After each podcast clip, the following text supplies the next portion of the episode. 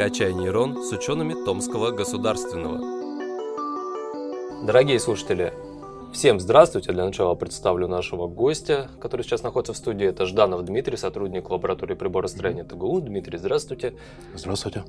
И сегодня тема у нас будет интересная, особенно для поклонников э, фильмов э, вселенной Марвел, потому что мы затронем такого популярного персонажа, как Железный Человек, Тони Старк, и попробуем порассуждать о том, можно ли сделать вот такой же костюм, как у Железного Человека, а, методами современной робототехники, ну, в наших реальных условиях, которые мы сейчас имеем. Дмитрий, ну вопрос простой, да, возможно ли существование вот такого костюма, как у Тони Старка, вот в нашем с вами реальном мире? Ну, мне кажется, возможно. То есть, в принципе, э, технологии уже есть такие. То есть, ну, по сути, это большой костюм, ну, которым можно, если очень-очень сильно обобщить, э, можно представить в виде ну, протеза, например, для реабилитационного какого-то.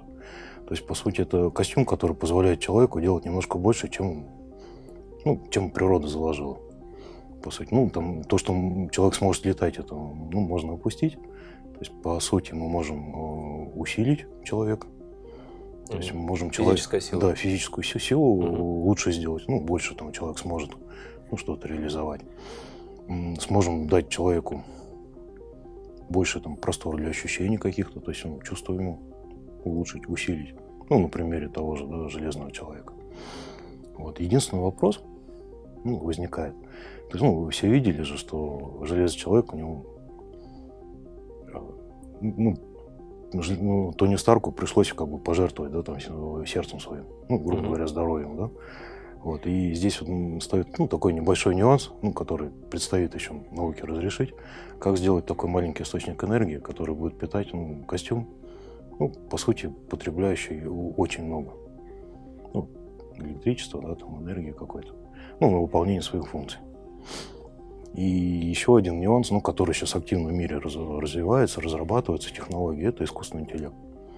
То есть без искусственного интеллекта бы, ну, мое мнение, он бы не смог создать его и не смог бы управлять этим костюмом. Потому что, по сути, он ну, самого железного человека, Тони Старка, можно менеджером представить, угу. который ну, дает основную идею, а искусственный интеллект выполняет. Ну, все вот это дело. Еще на стадии создания этого костюма. Ну да, ну я как бы... То есть, я, насколько помню, у него был такой помощник, там робот ну, Джар, Джарвис, Джарвис. У него, да, да, да, да. Сначала Джарвис, потом Пятница, ну, ага. дальше не смотрел. Вот, да, вот он ему помогал. То есть э, концепция, не спорю, человеческая, а реализация в основном расчетов вот этих всех тонких – это искусственный интеллект. У нас, к сожалению, сейчас таких вот систем ну, не найдешь. Угу. Ну, с другой стороны, эту систему могут заменить там, целый институт, например. То есть, в принципе, проблем здесь ну, особых не вижу, на самом деле. Угу. То, что, то, что нам ну, показали, что он там за два дня, за месяц сделал, ну, сделают за год, за два. Ну, если это будет необходимо. Угу. Так, ну, то есть э, сам костюм, именно оболочка, его создание, ну, вполне реально. Тут ничего такого сверхъестественного Мне кажется, нету. да, реально. Так, но если мы начнем проходиться по функционалу вот этого костюма, что он там умел делать в комиксах, в фильмах, то тут определенные трудности могут возникнуть. Да, ну, здесь да. Потому что не все, что фильмы показывают, это как бы выполнимо и но тем не менее мы же можем пофантазировать, вот возможно ли это будет там спустя определенное количество времени при развитии технологий там в каком-то направлении. Там может быть что-то в этом костюме вполне реально сейчас сделать, что-то там по прошествиям, что-то в принципе нереально, потому что это противоречит законам физики. Сейчас попробуем вспомнить, что он там умел. Ну, ну, ну, летать, я думаю, ну, знаете же, даже, наверное, смотрели ролики, да, там новостные, uh-huh. что э, люди уже сделали. Ну, не помню, кто сделал по фамилиям, ну, амер, американец, по-моему или британец, ну, неважно. То есть уже сделали как устройство, которое позволяет летать угу. человеку. Ну, с небольшими допущениями, что человек должен там физической подготовке быть определенной, да, там, и не бояться там высоты, упасть и все такое. Там, по-моему, воздух нагнетают и выпускают. То есть уже люди как бы ну, как раз вот под воздействием вот этих фильмов они начали делать ну, что-то подобное, чтобы полетать можно было. Вот, mm Недавно смотрел, над морем человек летает. То есть с одного корабля на другой перелетает. И управляет этим полетом Управляет спокойно? полетом спокойно, да. А ну, как управляет? А в руки, вот он на руки одел жилет, ну не жилет, а двигатель угу. свопу. И с помощью рук как железный человек, но только у него у железного человека были маленькие двигатели, а здесь mm-hmm. он как бы ну, достаточно массивная конструкция, которую человек, перелетая, просто управлял. То есть мне, в принципе, понравилось. Ну, единственное, здесь какое-то тоже вот, ну, немножко не гражданское назначение. Скорее, mm-hmm. скорее всего, должно ну, быть. да. Ну, это друг, другой же вопрос. Ага. Так, ну, mm. еще, как я помню, Тони Старк, он э, летал далеко не только в пределах атмосферы нашей земной, бывал он и в ну, космос залетал. А тут какие сложности могут быть? Честно, здесь уже как бы... Понятно, что это фантастика, но вот э, чисто физически объяснить, вот э, есть ли такой материал, который ну, выдержит нагрузки такие, ну, полеты за пределы атмосферы? Материал-то выдержит, а человек, если... Человек внутри этого материала не выдержит. да, да, да. Не, ну с другой стороны, материал, как ракеты же те же, не летают в космос, летают. То есть, в принципе, с точки зрения материаловедения, мне кажется, ничего нового mm-hmm. не, не, придется изобретать. Так. А вот человек, выдержит ли он вот такую нагрузку или нет, это уже вопрос, наверное, к технологиям, к человеку самому. Угу. А как объяснялось это в фильме, вот э, то, что он в космосе? Там ну, подача кислорода у него дополнительно какая-то, вот, вот как он там существует? Честно, вот к стыду своему, ну, я не знаю, даже, может, не к стыду, а дальше первого мстителя я не смотрел. Ага. вот. Ну, даже вот если по первому железному человеку смотреть, у него уже были там проблемы с первым костюмом, ну, тем же, когда он вылетел в стратосферу, по-моему. Ну, то есть начал уже выходить из атмосферы Земли. То есть он, ну, там обледенение там у него банально. Вот, а с точки зрения подачи кислорода там, по-моему, был все как, ну, подается, подается. Никак не объяснялось. Никак не объяснялось, да. то есть подозреваю, что с других частях то же самое было. А, ну даже ну, во «Мстителях» тех же первых. Ну, просто вылетел, отключился от э, своего, ну как помощника, да, вот э, электронного все. Так, и управление костюмом и его функциями осуществлялось, э, ну, по-моему, с помощью голосовых команд. Да, есть... по-моему, больше голосовые команды. Ну, честно, я, мне вот как разработчику, да, там, мне кажется, что ну, это основное управление, да, там, это основное управление, что сделай то-то, да, там, проверь, там, ну, команды какие-то на распознавание, на принятие решений. Ну, по большей части, мне кажется, ну, набор датчиков должен быть, ну, как в обычном костюме, да, там, протезе, который, ну, а человеческие действия передает костюму самому. Ну, то есть вычисление такое роботизированное. В принципе, направление активно развивается и применяется в том же протезировании, например. То есть, ну, доходит до того, что электрический сигнал мозга снимают, и все, команда отдана, там, железной части, она усиливает функцию, выполняет то, что человек не может, ну, в принципе, ну, функция костюма, по сути. Угу. А вот такие вещи возможно, что вот у него, вот, когда он находился в костюме железного человека, перед глазами возникал там дисплей, а, там, с, какими, с каким-то интерфейсом, вот э, что-то такое реализовать возможно? Честно, очень жду, когда все это сделают. Но с другой стороны, на машины же уже проецируют. То есть есть же технологии проецирования приборной панели на лобовое стекло. Вот. Но мне вот если про такие технологии говорить, там больше нравилась технология расчетов его. Когда у него там голограмма была, он вот эти голограммы сопоставлял. То есть, ну, на самом деле очень удобно, наверное, очень полезно было в повседневной работе. Вот. А если о костюмах говорить, ну, есть еще как бы, ну, другие же у нас там фантасты, да, там другие миры. Вот, э, с точки зрения костюмов формирования, мне больше понравилась идея Роберта Хайнлайна. Ну, звездный десант у него. Угу. Ну, там единственное только такие там танки ходили, ну что, как, как сказать, ну, железные человеки, железные люди, но милитаризованные, можно так сказать. Угу. Ну, там был как раз вот костюм, который усиливал именно действие человека, то есть э, все движения, все просто как бы делал человека сильнее, мощнее, там, ну и более способным выполнять какие-то задачи. Угу. Ну, если применительно какой-то определенной функции говорить. Угу. То есть там более военный.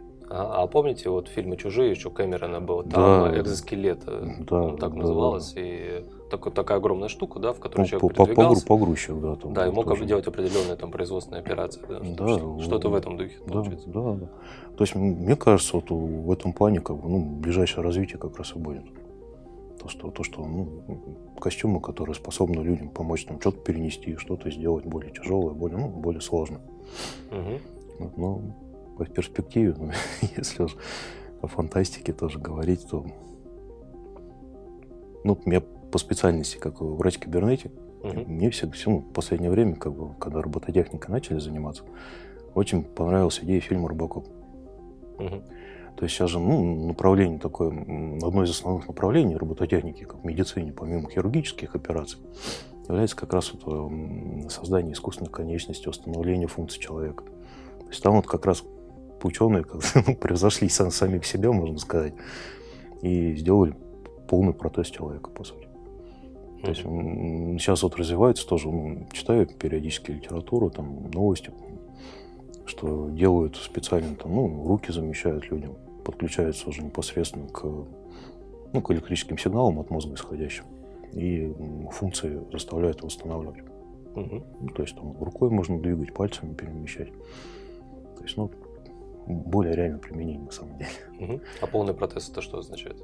Ну, а, ну, про робокопа то, что говорил. Mm. Ну, то, что там осталось, грубо говоря, голова и часть туловища. И к нему прицепили уже ноги, э, руки, которым пользоваться мог. Ага. То есть, по сути, уже своим мозгом думал, как бы, то есть не, не каким-то компьютером, ну, без помощников, если по аналогии с железным человеком. То есть был свой мозг, который э, по привычке как бы отправлял сигналы, и заменители э, электрические все это делали. Угу. Но роботом мы не можем назвать такого персонажа. Ну, честно, я... Наличие какого-то человеческого еще облика. Там... Да, тут уже как бы дискуссии ведутся, то, что это как бы... Угу. Кем их считать вообще? Киборг? Да, э, да, да, да, вот тут непонятно уже. Тут можем оскорбить на самом деле. Угу. Так, ну хорошо, ну вернемся к Тони Старку. Угу. Сейчас я вспоминаю еще, какие у него там фишки были в фильмах. По-моему, в более поздних картинах а, у него было еще дистанционное да, вот мне... собирание костюма, там, и то, что он к нему прилетает дистанционно. Ну, вот. Здесь, вот, если, если честно, как бы, не знаю, с точки зрения как бы, разработчика, я Тони Старк молодец, по сути. Безусловно. да. Ну, к тому, что он как бы ну, заставить деталь прилететь, это одно, одно дело, да, заставить ее как бы спозиционироваться ну, там, на руку, чтобы ну, там палец не откусить, там лишний, там, или руку не отрезать. Это прям, если кто-то так сможет сделать, это будет вообще отлично. Угу. Ну, то есть это большой там пул технологий, который надо будет собрать там и распознавание, и позиционирование, да, там, ну, после распознавания какого-то. Ну и технически это как реализовать тоже можно. То есть, по сути, деталь, она как бы должна иметь свой двигатель, свою систему какую-то интеллектуальную. Ну, хотя... Каждая отдельная деталь. Да, к, да, то, что они же по отдельности на него угу. летели.